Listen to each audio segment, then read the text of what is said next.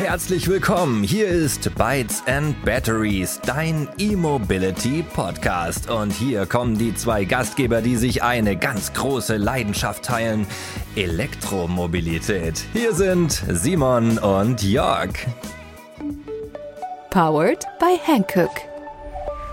Ja, hallo und ganz herzlich willkommen zu Bytes and Batteries, dein E-Mobility Podcast. Elektromotor, rund 16.000 Euro Basispreis, eine maximale Reichweite von 230 Kilometern, Höchstgeschwindigkeit von nur in Anführungsstrichen 90 kmh, aber auch nur ein Gewicht von knapp 500 Kilogramm. An welches Fahrzeug denkt ihr denn, wenn ich diese Daten hier aufrufe? An ein Motorrad? Nope. Die Rede ist vom Microlino. Vielleicht heißt er auch Microlino. Das müssen wir die beiden Gründer, die wir heute zu Gast haben, gleich auch nochmal fragen. Und zwar Microlino ist der kompakte und sympathische kleine Stadt, das Stadtfahrzeug, also das sympathische Stadtgefährt aus der schönen Schweiz. Beim Look her, oder vom Look her lehnt sich der Kabinenroller an Design-Ikonen wie der BMW Isetta an und interpretiert diese auch wirklich richtig schön neu. Da gab es natürlich auch ein paar Auflagen vom Design her. Auch darüber werden wir hier gleich nochmal sprechen. Und auch wenn wir das Fahrzeug noch nicht gefahren sind, man muss ihn einfach mögen. Also googelt mal Microlino mit C oder Microlino, dann werdet ihr euch wahrscheinlich gleich verlieben. Der Bytes and Batteries Podcast wird unterstützt von Hankook und Ion, der globalen Reifenfamilie speziell für Elektroautos. Um mehr über das schnucklige EV zu erfahren, das jetzt im urbanen Raum tatsächlich als Parkwunder wirklich ernst zu nehmen ist, sprechen wir heute mit Merlin und seinem Bruder Oliver. Genau, also der Merlin ist Co-Founder und CMO der Microlino AG und sein Bruder Oliver ist CEO und ja, ebenfalls Co-Founder. Hallo ihr beiden, schön, dass ihr hier seid. Vielleicht erstmal ein paar Worte zu euch. Wer seid ihr? Was macht ihr so? Und wie kamt ihr denn zur E-Mobilität? Ja, hallo zusammen. Freut uns natürlich, dass wir äh, heute dabei sein können. Ja, was brachte uns zur E-Mobilität? Ich denke, bei uns ist die Story ein bisschen anders. Wir sind ja eigentlich nicht ein klassisches, kommen nicht aus einem klassischen Automobil-Hintergrund, also wir haben keinen Automobil-Background, sondern unser Vater hat 1997 den Tretroller, den Microscooter auf den Markt gebracht und der kennt sicher der eine oder andere von euch noch. Und deswegen bei uns dreht es sich eigentlich immer alles ein bisschen um Mikromobilität.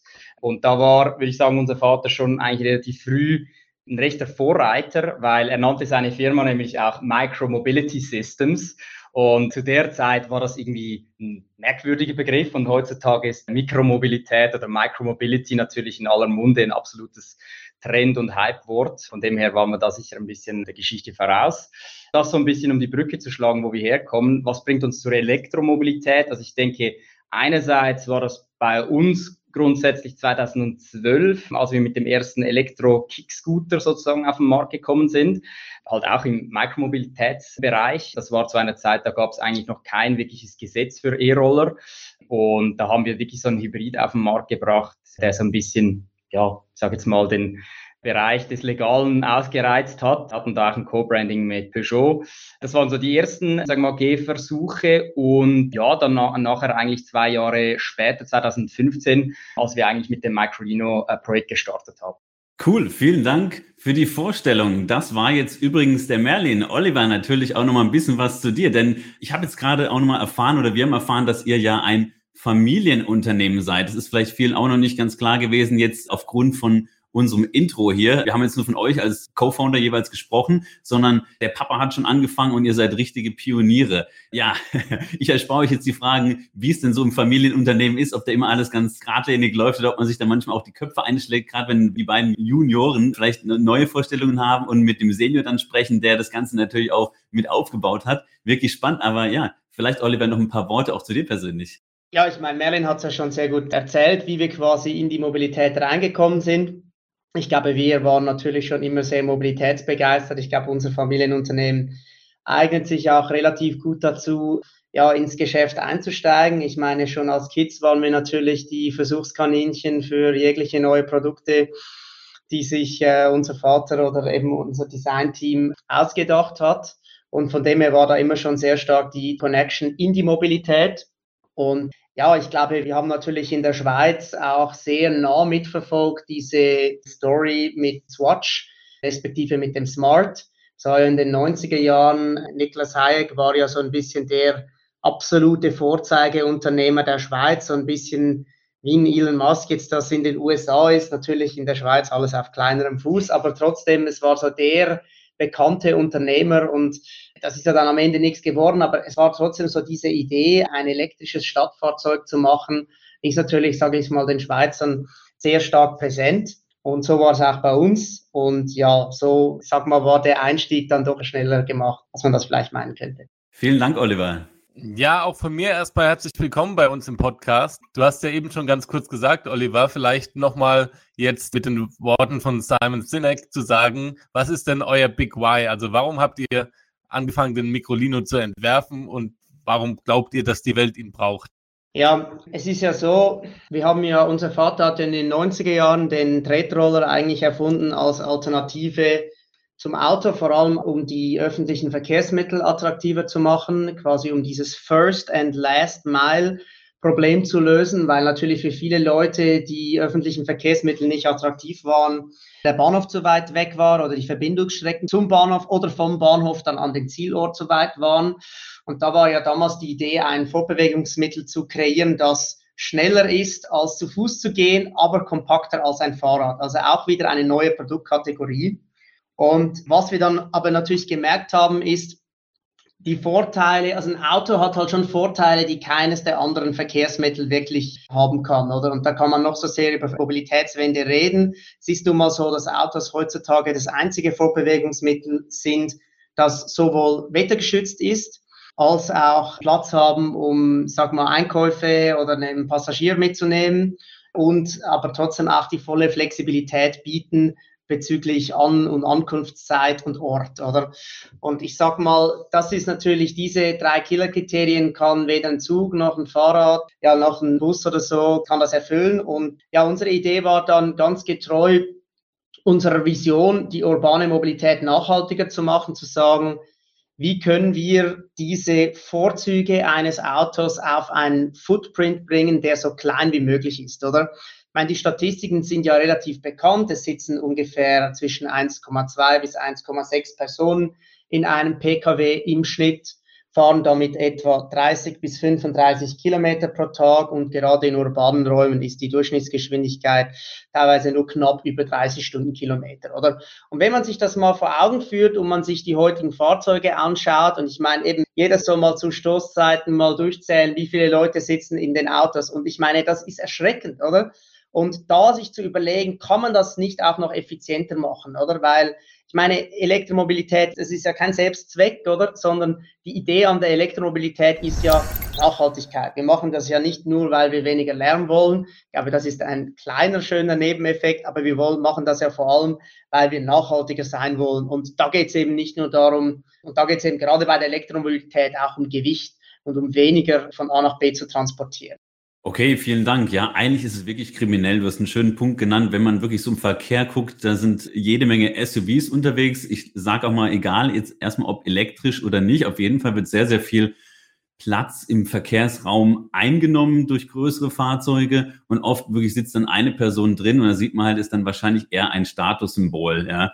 Und auch ich nehme mich da nicht raus. Ich habe zwar eine Familie und Kinder, die ich jeden Morgen rumfahre. Auch da brauche ich wieder so ein bisschen Platz, aber auch zum Großteil steht das Auto einfach rum. Dann lädt es ja immerhin. Ich kann es noch nicht als Speicher nutzen, leider, aber das ist dann wieder ein anderes Thema, ja. Aber es ist irgendwie, es ist irgendwie nicht so clever. Und wahrscheinlich könnte man von eurem Fahrzeug vier, vier Fahrzeuge auf mein ID5 stellen. Ja? Also da könnten mindestens vier Personen, beziehungsweise dann ja acht, denn ihr seid auch ein Zweisitzer, damit fahren. Also das ist natürlich schon eine Sache, da wart ihr sehr, sehr früh dran und ich denke, da muss sich das Ganze auch hinbewegen. Im Intro habe ich bereits auch schon mal den Einstiegspreis kommuniziert, der ja bei einem Fahrzeug, das man sich jetzt vielleicht auch, wo man sich vielleicht überlegt, wäre das was für mich im urbanen Raum und auch darüber hinaus, das ist vielleicht nicht ganz uninteressant. Es gibt ja auch mehrere Varianten. Gehen wir doch mal ans Eingemachte, ihr beiden.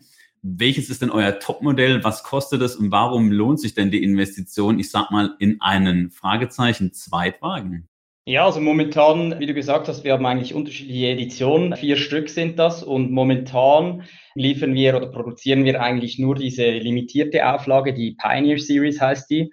Das sind, ist eigentlich die Auflage, die limitiert ist auf 999 Stück und hat, ist eigentlich auch nummeriert im Innenraum. Also das ist eigentlich das, eine Nummerierung von 0 bis 999 und hat halt so ein paar spezielle Features, sage ich jetzt mal. Also wir haben ein Interieur, das es sonst in der Serie nicht gibt ein bisschen hochwertiger, ein bisschen mehr Premium. Dann hat man eigentlich schon mit dem Paket die mittlere Batterie drin, also die gibt dann 177 Kilometer Reichweite und hat zwei eigentlich Spezialfarben, die wir nachher eigentlich auch jetzt nur jetzt für diese Special Edition kreiert haben. Zusätzlich hat man eigentlich noch die Möglichkeit, so ein Membership-Paket zu lösen. Und das ist so ein bisschen was für die richtigen Hardcore-Fans, sage ich jetzt mal so.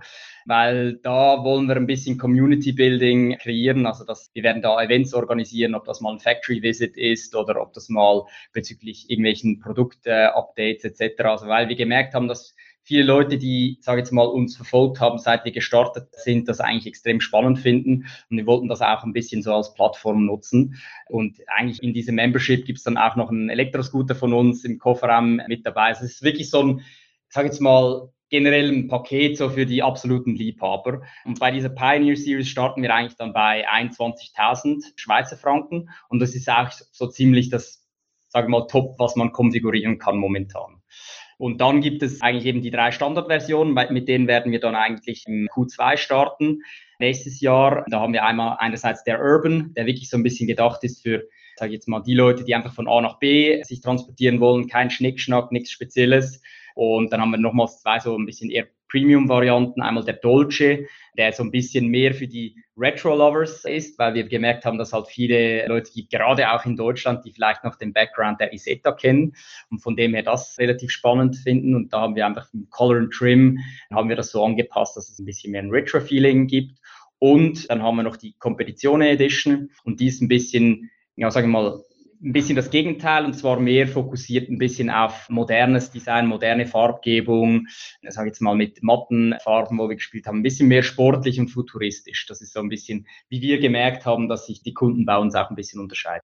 Ja, perfekt. Also für jeden was dabei gekauft. Ich nehme die Pioneers Edition gerade mit dem Roller noch hinten im Kofferraum. Also klingt ziemlich geil. Und ich muss auch wirklich sagen, designtechnisch seid ihr da viel weit voraus, wenn da viele Autos ja sehr langweilig daherkommen, etwas bieder oder einen auf ja, ich sag mal, so ein bisschen Muskelprotz machen und große Front, ja, und so ein bisschen so diese alte Welt verkörpern, habt ihr doch dieses charmante und doch irgendwie Design und stylische, also ihr habt es ja gerade gesagt, Kompetitionen und noch weitere Modelle aus ein bisschen so Bella Italia. Es ist wirklich so eine, ein schönes Gesamtpaket. Das spiegelt sich übrigens auch auf eurer Webseite wieder. Also liebe Hörerinnen und Hörer, schaut gerne mal auf die Webseite. Auch da verliebt man sich gleich wirklich toll. Da sprechen die Bilder, glaube ich, dann für sich und man hat gleich richtig Lust, das Fahrzeug mal zu testen.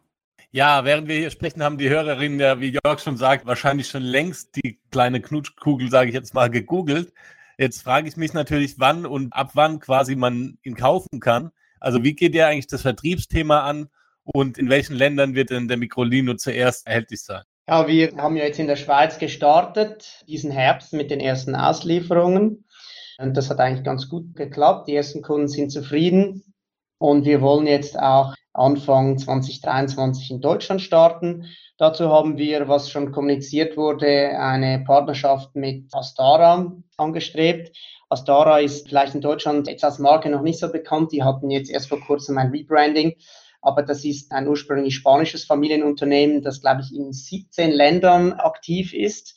Sehr stark in der Schweiz sind sie. Sie sind auch stark in Österreich, Belgien, Spanien natürlich. Also sind sehr gut in Europa verankert und haben da mit ihnen eigentlich einen Partner gefunden, der zu 100 Prozent an dieses Mikromobilitätsthema glaubt, weil das war für uns auch wichtig. Einerseits natürlich die Erfahrung im Markt, aber andererseits auch wirklich die Passion für diese neue Mobilitätskategorie. Und da starten wir, wie gesagt, im ersten Quartal.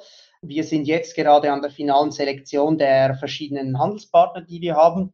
Es wird so ablaufen, dass man, es wird ein hybrides Modell sein, das heißt, man kann sowohl online bestellen, online konfigurieren etc., aber man kann natürlich auch beim Händler eine Probefahrt machen und sich das vom Händler in Ruhe erklären lassen. Genau, es wird vielleicht, was ein bisschen untypisch ist, beziehungsweise was ja viele neue Hersteller jetzt machen, die wie auch wir eine Omnichannel Experience haben wollen, oder? Das heißt, Es spielt keine Rolle, ob ich das Auto zu Hause auf der Couch bestelle oder ob ich vorbeigehe zum Händler. Der Preis ist immer derselbe. Und das war uns auch wichtig, dass, ja, dass niemand das Gefühl hat, er wurde über den Tisch gezogen oder jemand andere hat doch noch einen besseren Deal, sondern ich kann eigentlich von fünfmal zum Händler und Probefahrt machen und ewig darüber diskutieren zu, ich bestelle das an einem Abend zu Hause auf der Couch, können wir die ganze Bandbreite abdecken der Customer Experiences. Wenn jetzt der Microlino prädestiniert ist für die Innenstädte oder für da, wo sein geringer Platzverbrauch eben ein entscheidendes Feature ist, ist dann der Vertrieb eher auf Großstädte ausgerichtet oder wie kann ich mir das vorstellen? Ja, ich würde sagen, in einem ersten Schritt, das sehen wir natürlich auch in unseren Reservationen, weil wir haben eigentlich schon seit Anbeginn des Projekts hatten wir eigentlich immer so eine Funktion, dass man unverbindlich eine Reservation tätigen konnte. Und das war eigentlich von uns so eine strategische Überlegung, weil wir einfach so, das war so ein einfaches Fiebermesser, oder? Um zu sehen, okay, wie heiß ist der Markt? Und bis dato haben wir da rund 38.000 Kunden, die eigentlich ein Microlino reserviert haben. Natürlich kann man jetzt von den 38.000 nicht direkt sagen, dass alle jetzt nächstes Jahr ein Microlino haben wollen. Das ist sicher nicht der Fall. Aber es war für uns mal interessant zu sehen, wie der, sag jetzt mal, wie die Nachfrage ist. Und da sehen wir ganz klar, zum Beispiel jetzt eben in Deutschland, dass es halt wirklich so ein bisschen die Ballungsregionen sind. Also von München, Stuttgart, Frankfurt, Düsseldorf, also Ruhrpott, Bremen, nachher Hamburg, alles so ein bisschen mit Berlin so. Das sind so ein bisschen die Bereiche, die wir abdecken wollen, jetzt mal in einem ersten Schritt. Aber wir wollen natürlich auch, sag jetzt mal, schauen, dass wir natürlich nicht nur in den Großstädten präsent sind. Aber ich glaube, das ist so ein bisschen etwas, wo wir auch uns natürlich langsam, sagen wir mal, steigern müssen. Was wir extrem merken, ist, dass es ein Fahrzeug ist. Natürlich advertisen wir das extrem so als Stadtfahrzeug etc. Aber was man natürlich schon merkt in vielen Städten ist, dass wenn die Leute wirklich zentral wohnen, ist dann sowieso die Frage, ob man überhaupt noch ein Fahrzeug besitzt. Das merkt man auch, sondern es sind wirklich teilweise auch viele Leute, die so ein bisschen im Speckgürtel um die Stadt herum wohnen, wo eben vielleicht der öffentliche Verkehr doch noch nicht so gut funktioniert, wie man sich das eigentlich vorstellen würde, und man dann eben doch teilweise auf das Auto angewiesen ist oder es halt einfach schneller ist und flexibler. Das sehen wir doch sehr extrem. Aber vielleicht hilft ja auch dabei, den beliebten Zweitwagen, den ich ja vorhin schon angesprochen habe, einfach auch kleiner zu machen und platzsparender, denn der Zweitwagen ist ja oft fast genauso groß wie der erste.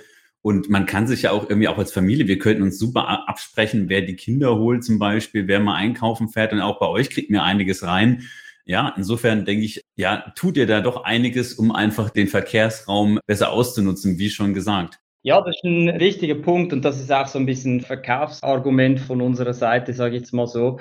Gerade wenn es um Nachhaltigkeit geht, ich glaube, da können sich, sage ich jetzt mal, wenig Konzepte mit uns messen. Und zwar der einfache Grund ist wirklich das Gewicht, das du ja anfangs erwähnt hast, oder? Ich meine, Microlino liegt so bei rund 500 Kilogramm. Und wir bringen immer den Vergleich, dass unser Fahrzeug inklusive zwei Passagiere, inklusive voller Kofferraum, Batterie etc. weniger wiegt als rein die Batterie eines Elektro-SUVs. Das muss man sich einfach mal so ein bisschen auf der Zunge zergehen lassen, weil das sind Bilder, die sprechen, oder? Und ich glaube, vielen Leuten ist es nicht so bewusst, was man eigentlich immer mit sich herumträgt. Und da kann man noch so über einen CW-Wert sprechen etc. und sagen, ja, wir verbauen nachhaltige Materialien im Interieur, was wir auch machen. Aber das ist eigentlich, sorry, eigentlich scheißegal.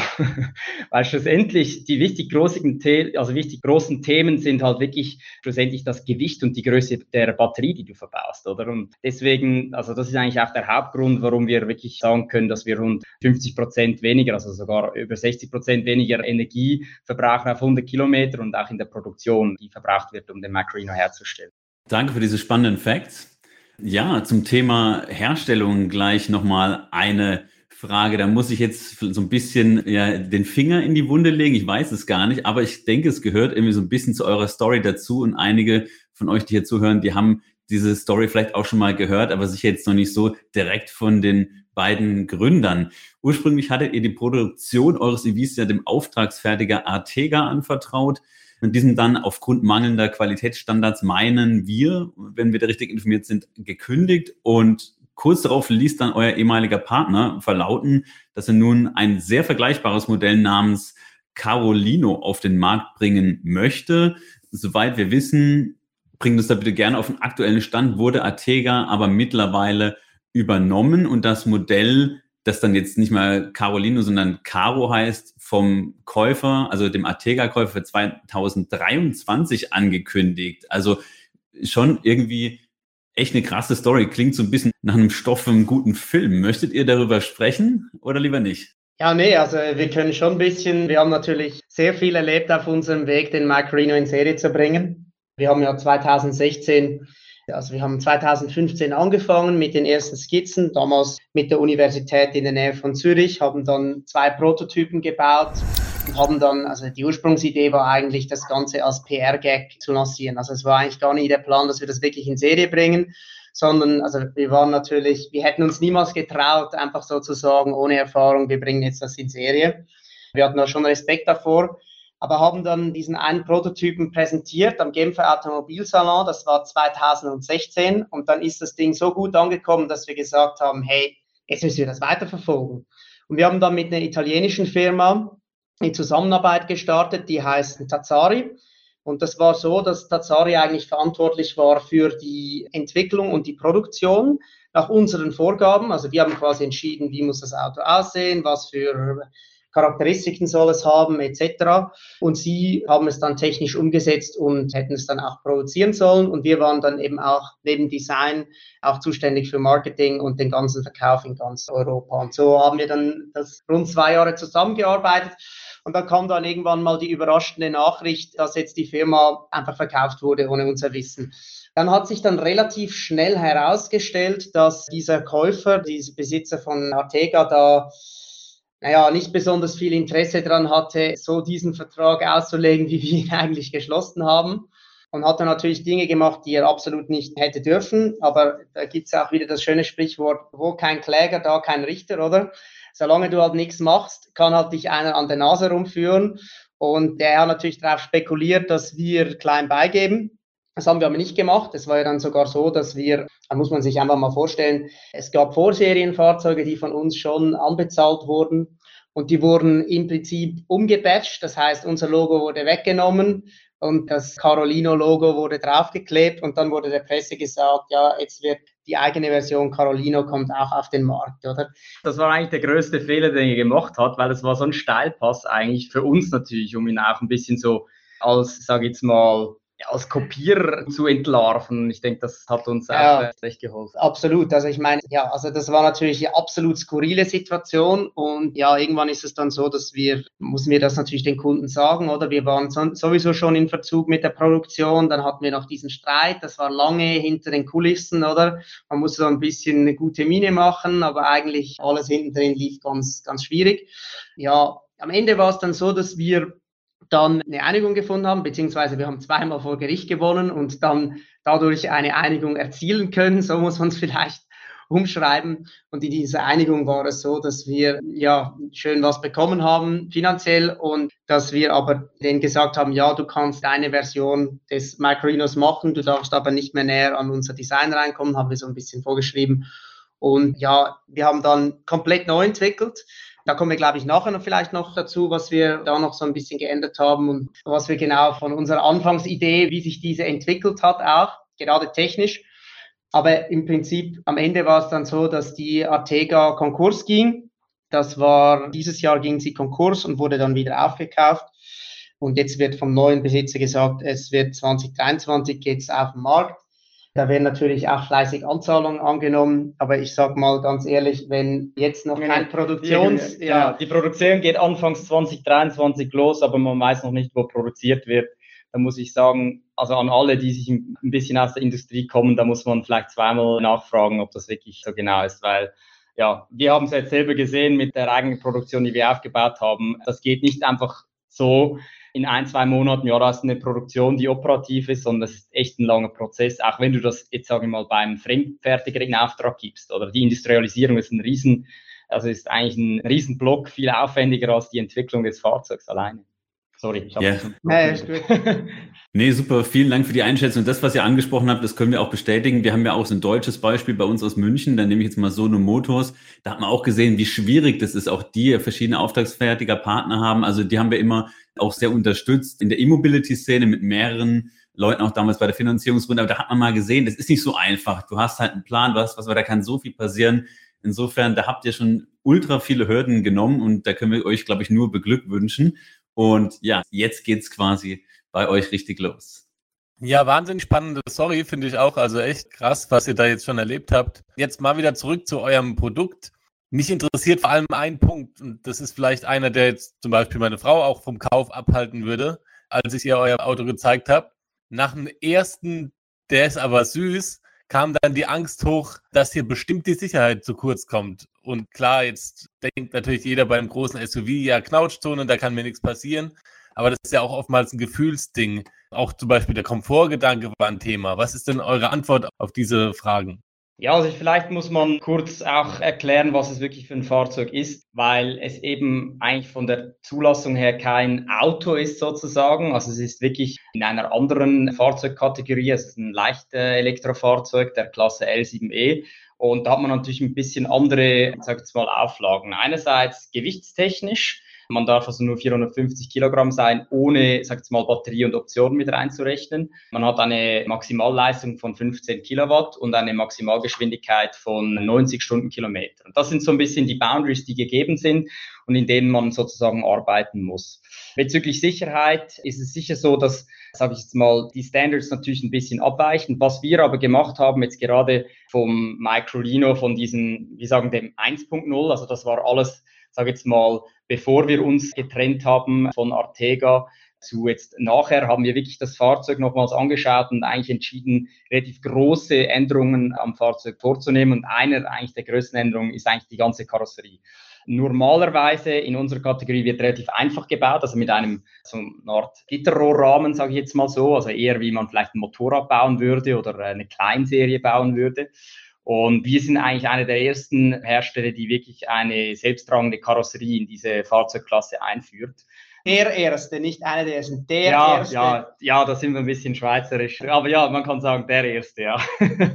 Und das bietet halt einerseits wirklich einen riesen Vorteil in Sicherheit, Stabilität etc. Und das ist so ein bisschen ein Punkt, wo wir uns auch dran setzen, wo wir gesagt haben, wir greifen das Thema Sicherheit sicher mal am, am Schopf, sage ich jetzt mal, und machen mal sage jetzt mal, das Wichtigste. Und das ist wirklich die Konstruktion. Also man sagt tendenziell auch, dass die Struktur des Fahrzeugs, sage jetzt mal, rund 70 bis 80 Prozent der, der Sicherheit ausmacht, sozusagen. Das heißt, Vergleich, also wenn du jetzt einfach irgendwas zusammenbastelst und dann baust du dir noch ein Airbag rein, heißt das nicht, dass das Auto dann sicher ist. Aber das ist oftmals so ein bisschen halt auch in den Gedanken der Leute verankert sozusagen, dass das, sag jetzt mal, solche Features gleich Sicherheit bedeuten. Deswegen um lange Rede, kurzer Sinn, also bei uns ist es sicher so, Sicherheit ist ein wichtiger Punkt. Was wir aber auch Kunden sagen, und da sind wir ganz offen, die sagen, hey, Sicherheit ist für mich Top Priority Nummer eins, dann bist du natürlich bei uns vielleicht fehl am Platz, weil ich sage jetzt mal, wenn Sicherheit deine erste Priorität ist, dann, wie ihr vorhin gesagt habt, ist eigentlich das Beste, man kauft sich ein SUV, oder? Weil die persönliche Sicherheit ist dann sicher die größte. Aber ich sage jetzt mal, ob es sicher ist, auch für andere Verkehrsteilnehmer, das kann man dann auch mal ein bisschen ein Fragezeichen dahinter setzen. Das ist auch so ein Punkt, wo wir sagen, oder ich meine, Sicherheit, das wurde uns halt auch so ein bisschen uns eingetrimmt von der Automobilindustrie. Ja, wir müssen immer sicherer werden, etc. Und, und das ist so ein Mantra, das immer mehr benutzt wurde. Und ich sage, wir drehen den Spieß ein bisschen um und sagen, da, wo unser Fahrzeug vor allem unterwegs ist, mit den Geschwindigkeiten sind wir eigentlich relativ zuversichtlich, um zu sagen, es ist ein sicheres Fahrzeug. Plus betrachten wir natürlich auch die Sicherheit, sage ich jetzt mal, der anderen Verkehrsteilnehmer. Und das ist so etwas, wo ich sage, ist vielleicht eine Herangehensweise, die momentan noch nicht so oft getätigt wird. Aber ja, ich meine ganz einfach, wenn man eine Crash-Simulation machen würde, wo ein Microlino in einen Fußgänger fährt und ich will jetzt keine Brand nennen, aber sagen wir mal einen großen Zweitönner SUV, ja, also ich meine, das ist Physik am Ende des Tages, oder? Also ich meine, da kommen wir natürlich um einiges besser weg. Und das ist so ein bisschen das, wo wir probieren, auch in der Argumentation mit einspielen zu lassen. Aber ja, wie gesagt, wenn das einem, sag ich mal, die wichtigste Priorität ist, dann soll er Zug fahren. Dann soll er, ja, dann soll Weil, er, ja, am, Ende, er am, Ende, ja. am Ende muss man vielleicht wirklich auch sagen, Autofahren generell ist gefährlich. Und ja, das sicherste Verkehrsmittel, glaube ich, pro Kilometer, zumindest hier im Bereich, ist, glaube ich, Zugfahren. Mal sicher in der Schweiz, oder? Und ja. Ja, super. Danke euch für diese Einschätzung. Die hätte mich auch ehrlich gesagt sehr interessiert, diese Frage, die Simon jetzt gerade gestellt hat. Wie sicher ist das Fahrzeug? Aber da habt ihr recht. Ich meine, Ich fahre super gerne Auto. Ich liebe Autos. Trotzdem finde ich so schön, dass ihr jetzt heute hier seid, denn gerade dieses Thema, wie kann man Mobilität besser gestalten und nachhaltiger und auch, auch für alle und gerade im urbanen Raum. Wie geht das? Sicher nicht, indem wir alle großen Autos elektrifizieren. Ja, das muss ich als Ex-Petrolhead und jetzt mittlerweile seit einigen Jahren Elektroauto-Fan dann auch zugeben. Und auch ich merke jetzt schon, ich war jetzt irgendwie gerade im neulichen Gelsenkirchen, ich hatte so viele Situationen, die so gefährlich waren, da war es teilweise Glück, die Leute fahren aggressiv und so weiter, ja. Also es ist echt nicht so ohne auf den Autobahnen. Und ich habe mich jetzt gerade bei der Berlinfahrt, die wir jetzt gerade hatten, Simon, auch dafür entschieden, hey, ich fahre mit dem Zug hin und zurück mit auch den Nachteilen dieses Verkehrsmittel, vielleicht gerade gerne mal die Deutsche Bahn. Ich weiß nicht, wie es bei der ÖBB aussieht. gerade bei der Deutschen Bahn, irgendwie, wie ist es, nur 70 Prozent der Züge sind pünktlich, habe ich irgendwie gerade gestern wieder gelesen ja, gefühlt deutlich weniger, aber gut. Auf jeden Fall, man ist aber relativ sicher, ja. Man ist wirklich sicher und hat auch nicht die Verantwortung und ihr bewegt euch ja vor allem im urbanen Raum, ja. Also dieses Thema Autobahn ist ja bei euch ja auch nur temporär dann vielleicht interessant, wenn man auf der Stadtautobahn fährt, ja. Also da fährt man ja nicht nach Berlin mit dem Micolino. Ja, aber deshalb auch nochmal ein ganz wichtiger Punkt, dass das Auto jetzt auch nicht der Allhalsbringer ist und gerade im urbanen Raum, da reicht vielleicht einfach auch ein, ein Microlino, der, der preislich doch sehr attraktiv ist, finde ich, für das, was er alles bietet. Genau, noch ein Thema, das ich auch auf jeden Fall nicht vergessen möchte hier anzuschneiden. Und zwar ist das ja so oft viel verwendete Buzzword der Nachhaltigkeit. Aber ja, es muss ja nicht unbedingt ein Buzzword sein, oder? Also was bedeutet denn Nachhaltigkeit für euch bei Microlino und wie sieht euer Konzept da aus? Ich glaube, Merlin hat das vorhin schon erwähnt. Ich habe jetzt den Hersteller nicht nennen, aber ein Hersteller hat da groß gefeiert, dass irgendwie die, die Fußmatten jetzt aus recyceltem Stoff sind oder sowas. Da musste ich schon ein bisschen lachen, wenn das bei einem zweieinhalb Tonnen Fahrzeug, drei Tonnen Fahrzeug gemacht wird, oder? Weil ich meine, ja, das ist dann wirklich Augenwischerei. Ich meine, am Ende geht es darum, es geht um Mobilität und es geht darum, um von A nach B zu kommen. Bei Elektrofahrzeugen spielt natürlich die Produktion noch eine größere Rolle. Ich meine, Elektrofahrzeuge sind im Betrieb generell viel effizienter. Aber natürlich in der Produktion brauchen sie natürlich auch gewisse Ressourcen, die auch die Umwelt verschmutzen etc. Das darf man nicht abstreiten. Und natürlich ist die Gleichung sehr einfach. Je weniger man verwendet, je besser, oder? Und bei Elektrofahrzeugen ist es natürlich noch viel stärker als bei Benzinern, dass das Gewicht eine große Rolle spielt. Warum ist das so? Ist eigentlich ganz einfach. Man hat halt eine Negativspirale beim Gewicht, oder? Je größer und schwerer das Fahrzeug, je größer und schwerer muss wiederum die Batterie sein, damit es eine gewisse Reichweite erreicht. Und das wiederum macht das gesamte Gefüge schwerer und muss die Batterie wieder größer sein und so weiter und so fort, oder? Und das Gleiche gilt natürlich für leichte Fahrzeuge, oder? Die leichteren Fahrzeuge, das ist eine positive Spirale und deswegen macht gerade bei der Elektromobilität machen eben leichte Fahrzeuge, macht eben Mikromobilität sehr viel mehr Sinn, oder? Und das jetzt mal vom Produktionsfaktor her und natürlich im Betrieb ist auch klar. Also ich meine, wenn ich jetzt meine 80 Kilo, ob ich die jetzt noch mit zweieinhalb Tonnen, ob ich mich in zweieinhalb Tonnen setze und das zum Supermarkt bewege oder ob ich eben nur noch 500 Kilo zusätzlich nehme und, und mit dem meine Einkäufe tätige, macht das natürlich einen Unterschied, oder? Und ich glaube, da muss man ansetzen. Natürlich gibt es verschiedene Themen. Ich meine, es gibt jetzt nachhaltiger Stahl und so weiter, das jetzt in ersten Phasen sind. Wir haben auch gewisse Naturfasern, die wir im Innenraum verwenden.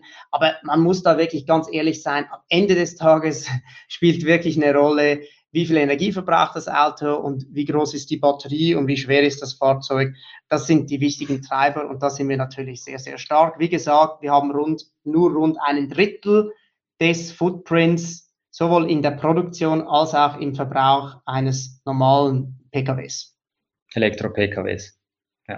Ich würde vielleicht auch noch zufügen, weil das finde ich auch noch interessant, und zwar beim Verbrauch auf 100 Kilometer, da liegen wir etwa bei 7 Kilowattstunden und das ist in einem Verhältnis, das, sage ich jetzt mal, dem öffentlichen Verkehr eigentlich gleich auf ist. Je nach Land natürlich, aber das ist relativ, ich will jetzt überhaupt nicht irgendwie diese Verkehrs, sag ich mal, öffentlichen Verkehr mit Individualverkehr vergleichen, weil ich glaube, ja, der Vergleich, der ist schwierig zu machen, etc. Aber einfach, damit man so ein bisschen das Gefühl bekommt, finde ich es trotzdem noch spannend. Das soll nicht eben, das soll wie gesagt nicht heißen, dass der öffentliche Verkehr in dem nicht wichtig ist. Er hat genauso absolut den Beitrag zu leisten. Aber ich finde es trotzdem spannend, weil man oftmals sagt, ja, öffentlicher Verkehr, das ist so irgendwie Zero Emissions, oder? Und oder Zero Energy, was weiß ich. Und das stimmt halt eben doch auch nicht ganz. Aber ich glaube, das ist so ein guter Wert, wo wir uns einreihen können, sozusagen. Ja, danke. Das stimmt natürlich absolut. Und ja, ich habe auch mal sieben Kilowattstunden verbraucht, aber es waren dann eher, ah nee, doch nicht, es waren 27 mit dem e-tron, den wir mal hatten. Also insofern, da muss man sich einfach mal überlegen, dass, dass ein Fahrzeug genauso weit kommt wie euer Microlino, das einen fast, also 95 Kilowattstunden Akku hat. Und das ist natürlich verrückt. Das Ding ist einfach ein Riesenschiff und ein Panzer und da kriegt man jetzt auch nicht acht Personen rein, sondern halt wahrscheinlich auch eher vier, maximal fünf, ja, im Vergleich zu zwei. Und man hat einen Riesenverbrauch und kommt einfach genauso weit wie ihr jetzt ja, da muss man sich halt echt fragen, das habe ich ja vorhin mal angesprochen, jetzt alle Panzer, auch wenn ich, wie gesagt, im ID5 jetzt auch kein kleines Auto fahre, alle Panzer dann irgendwie zu elektrifizieren, macht auch keinen Sinn. Und ich finde es einfach so cool, dass, dass ihr so früh dran wart und jetzt nicht jetzt auf die Idee kommt, wenn wir hier sprechen, Startup, lasst uns mal überlegen, hier was zu machen und ihr habt da so die ersten Schritte, sondern ihr seid halt einfach schon super weit und da haben wir hier immer mal wieder einige Entrepreneurs hier im Podcast, die einfach schon vor ein paar Jahren schon auf den Trichter gekommen sind und ein bisschen in die, in die Zukunft geblickt haben. Vielleicht hatten sie auch die Glaskugel wie ich weiß es nicht. Aber jetzt eigentlich vollkommen mit ihren Produkten oder Dienstleistungen auch, auch den Zeitgeist treffen. Ich wollte nur mal fragen, Oliver, du hast es vorhin angesprochen, so ein bisschen dieses Thema, was war denn beim Microlino 1.0? Was war so die Idee hinten dran? Und ja, versus heute, was ist denn da hängen geblieben? Und vielleicht auch nochmal ein bisschen, wo geht denn die Reise hin? Ihr habt ja mehrere Modelle, das haben wir schon am Anfang gehört, aber ihr habt ja auch im Bereich Micro-Mobility noch, ich glaube, die Mikroletter, kann das sein? Genau, ja, also ich meine vielleicht, ja, wir haben es vorher kurz angesprochen, Microrino-mäßig, oder? Zu Beginn haben wir das wirklich, dieser Microrino 1.0, wie wir ihn nannten, den wir damals mit dem ersten Partner gemacht haben, der war natürlich noch sehr rudimentär. Es war eben Gitterrohrrahmen mit Plastikbeplankung, auch im Interieur nicht besonders Premium. Und wir haben jetzt natürlich sehr viel investiert in Sicherheit, eben vor allem durch, dadurch, dass wir eben diese selbsttragende Karosserie haben. Ich glaube, das war die wichtigste Änderung. Wir sind auch nochmal effizienter geworden. Also wir haben nochmal einen effizienteren Elektromotor. Wir haben mehr Innenraum, bessere Ausstattung im Innenraum, also mehr schönere Materialien, mehr Premium, auch mit Naturfasern. Also wirklich, ja, ich sage jetzt mal, auch wenn, wie ich vorhin gesagt habe, es nicht einen Riesenunterschied macht, aber auch da ein bisschen noch mehr auf die Nachhaltigkeit geschaut. Wir haben einen größeren Kofferraum. Also wir haben sehr, sehr viel verbessert am Fahrzeug und ich glaube, ja, auf was wir auch besonders stolz sind, ist, dass es trotz der kleinen Größe wirklich Spaß macht zum Fahren. Also es ist richtig witzig zum Fahren. Das hätte ich ehrlich gesagt am Anfang des Projektes nicht gedacht, dass wir das so hinbringen. Das aber, müsst ihr uns jetzt einfach glauben. Das müsst ihr uns jetzt einfach glauben, aber ihr könnt gerne mal Probe fahren. Das ist auch das Feedback, das wir von den ersten Kunden kriegen. Es ist wirklich witzig zum Fahren. Weil das ist auch wichtig, oder? Ich meine, ist vielleicht nicht das wichtigste Kaufkriterium von Leuten, aber ja, halt, was Spaß macht, ist dann halt eben im Unterbewusstsein, verwendet man dann halt etwas öfters, oder? Statt wenn man halt eine lahme Ente fährt, die irgendwie nicht lustig ist zum Fahren, dann verwende ich halt das Fahrzeug nicht. Und das Ziel von Microlino ist ja nicht, dass er in der Garage steht, sondern dass er gebraucht wird, oder? Und ja, deswegen ist das auch wichtig. Ich glaube, zur Frage mit neuen Produktkategorien, Unsere Vision bei Micro ist es ja, dass wir die verschiedenen Mikromobilitätskategorien abdecken. Also ich meine, wir sind ja schon seit einigen Jahren im E-Scooter-Bereich unterwegs. Wir haben da auch Zusammenarbeit schon mit BMW, auch mit Mercedes haben wir ein Co-Branding für, für zwei E-Scooter-Modelle. Wir verkaufen natürlich auch unsere eigene Marke Micro. Also das ist natürlich ganz starker Pfeiler und eben ganz oben haben wir den Microlino. Und ich glaube, es gibt viel Potenzial für Produktkategorien dazwischen. Und eine davon ist eben diese Microletta. Die Microletta ist ein Konzept von einem dreirädrigen E-Moped. Warum drei Räder? Merlin und ich, wir waren mal eine Zeit lang ein bisschen öfters in Paris und haben da oft diese dreirädigen Motorräder gesehen, die sehr oft da gebraucht werden, sind aber deutlich größer, also so Peugeot Metropolis, Piaggio MP3 und so. Und wir haben dann gesagt, eigentlich eine coole Produktkategorie, weil es ist viel sicherer zum Fahren. Zwei Räder vorne ist halt, mein 70 Prozent der Bremsenergie geht halt über die Vorderräder. Man kann nicht so leicht ausrutschen. Es hat sehr viele Vorteile. Und wir haben dann gesagt, diese Produktkategorie auch in eine coole und stylische Form zu bringen. Oder das ist unser Ziel. Ein bisschen kleiner, ein bisschen mehr noch für den urbanen Raum zu machen. Und ja, ich denke, das ist uns ganz gut gelungen. Wir haben sehr viele Anfragen auch von interessierten Kunden. Wir haben auch schon einige Designauszeichnungen gewonnen, auch für die Microletta. Und das ist aber ein Projekt, ich sage jetzt mal, Fokus ist jetzt erstmal auf den Microlino, auch dass wir da die Produktion stabilisieren und expandieren können, weil das ist natürlich auch eine Schuhnummer. Und ja, sobald wir das ein bisschen mehr sobald wir da auf einer gewissen Größe sind, wollen wir da natürlich auch andere Produktkonzepte anschauen. Zwei Sachen. Erstens für alle Hörerinnen und Hörer, die sich die ganze Zeit aufregen, weil ich Mikrolino sage und Mikroletter, Microlino, Microletter, um das nochmal klarzustellen. Ihr sagt es die ganze Zeit und ich sage es teilweise immer noch falsch. Das war ja schon die Anfangsfrage. Simon, nee, Simon war, glaube ich, richtig oder falsch. Ich kann richtig ah, oder okay. falsch. Also wir sagen immer, äh, also grundsätzlich, man kann beides sagen, weil gerade in Deutschland hat sich das schon ein bisschen eingebürgert, dass man ja halt Microlino sagt. Microlino sagt und nicht der Microlino, aber das passt, das sind wir ganz easy. Okay, vielen Dank. Passt zu eurem sympathischen Auftritt hier, dass ich hier nicht gleich getadelt werde. Und meine zweite Frage, noch bevor der Simon hier nochmal die Abschlussfrage stellen darf. Das interessiert mich natürlich. Wie sieht denn in eurem Bereich so ein Gründertag, kann man ja gar nicht mehr sagen. Ich meine, klar, ihr seid jetzt die, die Co-Founder, so ein Unternehmertag aus denn ihr seid gar nicht so klein. Ihr habt schon gesagt, ihr macht jetzt auch oder habt auch Co-Branding-Projekte gehabt mit großen OEMs. Ihr seid viel unterwegs, ihr seid hier auf Messen, dort auf Messen. Fliegt ihr den ganzen Tag dann um den Globus? Seid ihr die ganze Zeit in der Schweiz? Seid ihr den ganzen Tag in Podcasts? Macht ihr überhaupt noch was am Produkt? Also ich provoziere jetzt natürlich mal ein bisschen, aber wie sieht denn so ein typischer Tag oder vielleicht auch so eine typische Woche bei euch aus? Das Persönliche interessiert mich dann doch immer sehr. Ja, also ich würde sagen, den typischen Tag, die typische Woche ist immer schwierig zu beschreiben, weil ich glaube, per se gibt es den zumindest in unserem Alltag noch nicht so. Wir haben halt noch nicht so das, also das Daily Business, das kommt jetzt so langsam, oder? Gerade in der Schweiz, weil wir jetzt da den Verkauf gestartet haben. Aber generell, sage ich jetzt mal, verbringen wir unsere Zeit hauptsächlich, sage ich jetzt mal, in der Schweiz und in Turin.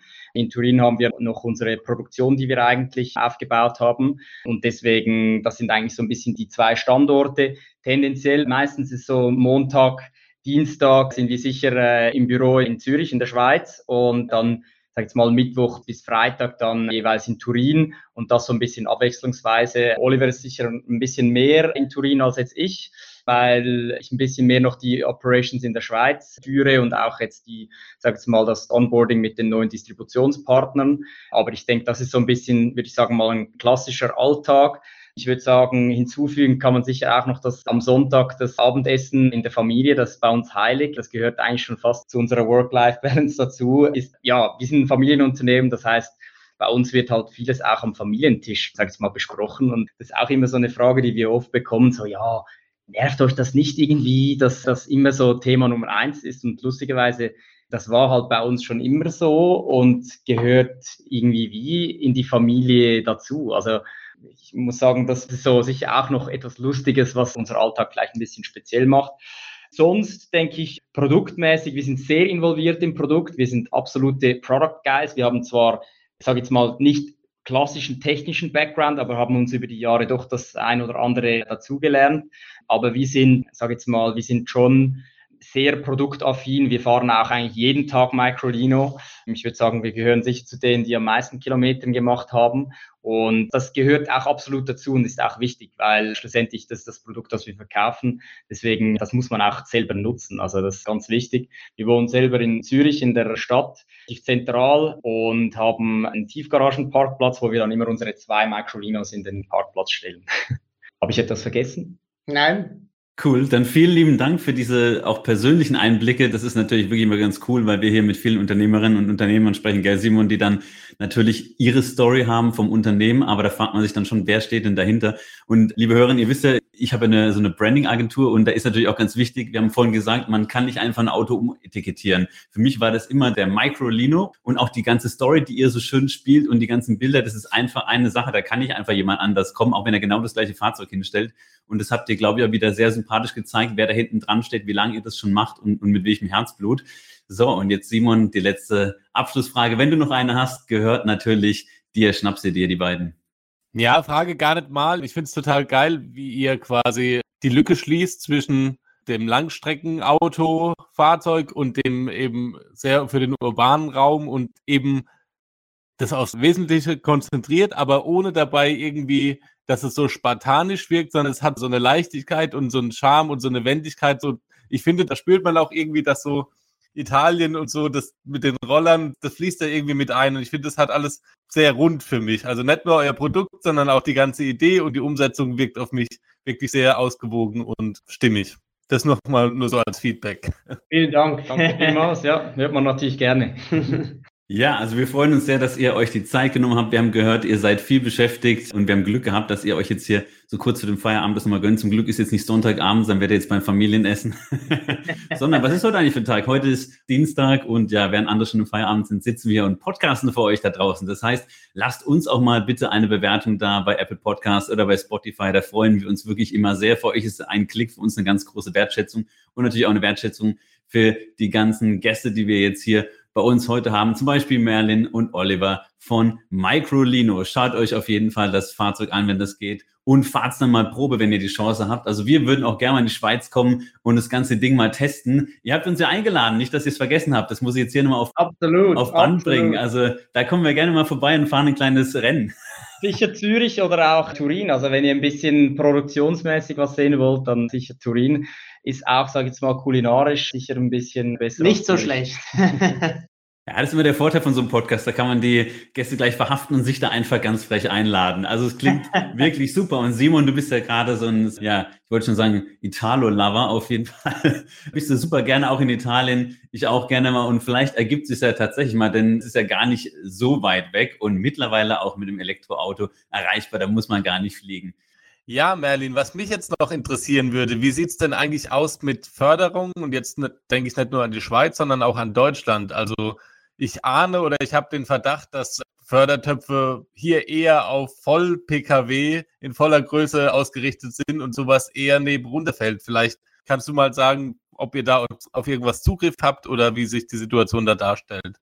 Ja, das ist eine sehr gute Frage und leider ist es genauso, wie du es beschrieben hast. Und zwar ist momentan der Status quo, dass man in Deutschland eigentlich überhaupt nicht von einer Förderung, also von einer Bundesförderung profitieren kann. Und das probieren wir natürlich zu ändern. Wir setzen uns da auch politisch ein, weil es natürlich eigentlich nicht wirklich viel Sinn macht, dass äh, zum Beispiel ein Plug-in-Hybrid Geld bekommt oder ein Elektro-SUV und wir mit einem kleinen Leicht-Elektrofahrzeug wirklich gar nicht davon profitieren können. Da setzen wir uns ein, aber eben die Mühlen in der Politik, die malen langsam. Aber deswegen ist es wirklich ein Thema, das wir eigentlich immer ansprechen und ein bisschen auch Verständnis suchen ist mühsam, weil gerade im internationalen Vergleich, also zumindest im europäischen Vergleich, gibt es viele Länder wie zum Beispiel in Italien, in den Niederlanden, in Spanien, Frankreich, wo es eigentlich schon eine Förderung gibt für leichte Elektrofahrzeuge. Und da muss jetzt Deutschland eigentlich einfach nachkommen. Also ich denke, das wird auch nicht allzu lange dauern, aber bis dato ist es so, dass es keine Förderung gibt. Ja, jetzt bin ich ja alles andere als ein Förderungsexperte, aber jetzt spontan habe ich irgendwie jetzt den Gedanken, Jetzt ist vielleicht eine deutsche Bundesrepublik Förderung eher auf Lobbyinteressen gemünzt, aber vielleicht könnte ja eine Stadt ein Interesse daran haben, dass, also vielleicht ist eine kommunale Ebene auch eine Möglichkeit da, für die das eher spannend wäre. Ja, das gibt es. Es gibt teilweise Städte oder Kommunen, die leichte Elektrofahrzeuge fördern. In den meisten Fällen ist es aber dann doch so, dass es rein für die gewerbliche Nutzung ist.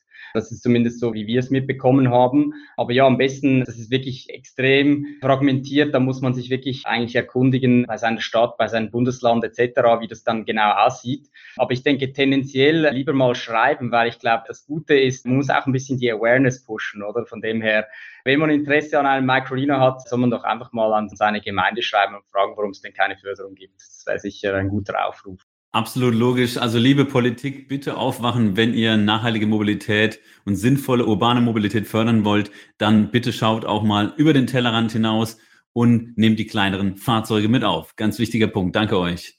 Ja, insofern, ja, wir danken euch ganz, ganz herzlich. Hat großen Spaß gemacht mit euch und dann drücken wir euch ganz, ganz viel Daumen jetzt einfach für den Go-to-Market beziehungsweise für den erfolgreichen Marktstart weiterhin. Es sind ja schon einige ausgeliefert und ich denke, dass ihr einfach eine absolute Nische besetzt, die wahrscheinlich bald gar keine mehr ist und ihr da ein super Produkt hingestellt habt. Und ja, insofern ganz, ganz viel Erfolg und wir freuen uns von euch zu hören und vielleicht auch nochmal in der Zukunft hier mit euch gemeinsam zu podcasten und dann zu besprechen, hey, wie ist es denn, nachdem es jetzt richtig steil geht? Was ist da alles passiert? Und ja, wie hat sich euer Leben so verändert? Wir freuen uns sehr darauf. Insofern Macht's gut und vielen Dank. Grüße in die Schweiz. Ciao. Dankeschön. Tschüss, macht's gut. Ciao. Der Bytes and Batteries Podcast wird unterstützt von Hankook und Ion, der globalen Reifenfamilie speziell für Elektroautos.